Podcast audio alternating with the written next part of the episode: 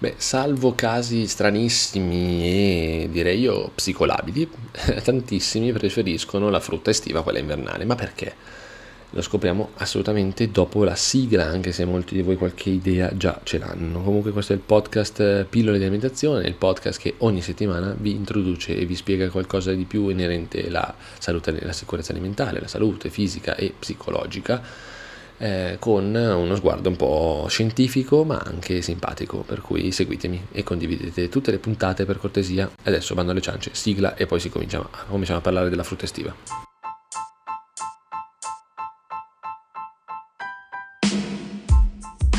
Pilo di alimentazione è il podcast che fa per te che cerchi sempre le risposte a tutte le domande inerenti alla nutrizione, il fitness, lo sport e lo stare bene a 360 gradi. Tutte le domeniche online. Ascoltalo ora.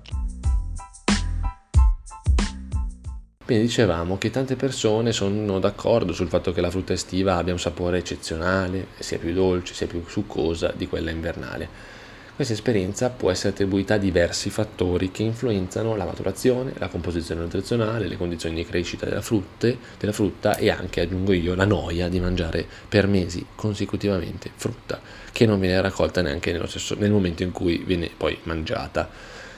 Bene, temperatura e luce solare sono, sono dei, svolgono un ruolo chiave nello sviluppo del sapore della frutta. Durante l'estate le temperature più elevate cosa fanno? Promuovono la fotosintesi e la produzione di zuccheri nelle piante che a loro volta influisce sul sapore dolce della frutta. Inoltre, quindi la luce che viene eh, che la luce che appunto è molto più forte sia come intensità che come durata nella giornata stimola la produzione di pigmenti e antiossidanti che contribuiscono anche al, cal- al colore e al sapore della frutta, quindi anche l'occhio vuole la sua parte e anche le papille gustative vogliono la loro Tante sono i tipi di frutta, quindi la grande varietà di frutta che giunge a maturazione in estate fa sì che non ci si annoi mai, praticamente tutti i giorni si può mangiare eh, frutta con aromi, succosità, dolcezza, sempre diverse, ad esempio le pesche, i meloni, le ciliegie, che sono alcune delle frutte estive che raggiungono il loro massimo della loro bontà durante appunto i mesi caldi. E mh, mm, come loro ce ne sono veramente tanti, se andiamo a vedere il calendario di stagionalità del, della del Ministero del MIPAF, insomma, mh, mm, italiano, ma anche, anche esteri, eh, alla voce da, da, maggio in avanti, forse no, da maggio no, da giugno in avanti c'è un'esplosione di nomi in più rispetto a quello che sono previsti durante eh, l'inverno. Questo per i motivi di cui sopra. Eh, la composizione nutrizionale di questi frutti è il vanto e quindi eh, appunto durante l'anno a causa di diversi terreni, di condizioni di crescita, di pratiche di coltivazione possono modificarsi, la frutta estiva poi tra l'altro tende ad essere più ricca d'acqua, quindi eh, arricchiamo il fatto che in estate bisogna bere di più di qua di là, come dicono tutti i telegiornali,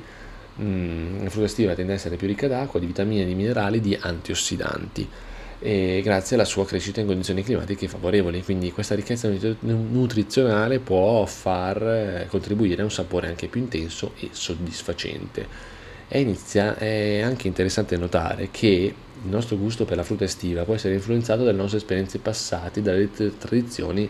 culinarie. Nel, eh, nel corso dei secoli molte culture hanno celebrato e valorizzato la frutta estiva come simbolo di piacere e abbondanza e quindi questo nostro background culturale può aumentare la percezione positiva dei benefici nutrizionali che ha la nostra la frutta estiva su di noi. Ma piccola chicca, come mai noi troviamo, secondo vostro parere, le mele dall'inizio dei secoli alla fine, da settembre ad agosto in pratica, che in realtà le mele giungono a anche loro come, fosse, come la frutta estiva giunge a maturazione praticamente settembre, ottobre, giù di lì, non molto più in là. La mela, mm, e non solo la mela, però facciamo un esempio sulla mela perché è più pratico e più immediato, la mela ha un metodo di prelevamento dall'albero e conservazione molto molto particolare, che con tante, che le frutta normale non, non, non segue questo, questo tipo di, di processo, le pesche non fanno così ad esempio, le pesche sono prese e mangiate dall'albero praticamente appena vengono raccolte eh, la mela invece subisce diversi, diversi tipi di conservazione. La conservazione in atmosfera controllata questo quindi è un metodo che prevede il controllo della concentrazione dell'ossigeno, dell'anidride carbonica e dell'umidità all'interno di, di camere di stoccaggio nei punti di prelievo delle mele, mh, mm, addirittura scavate nella montagna, ci sono queste camere di stoccaggio in cui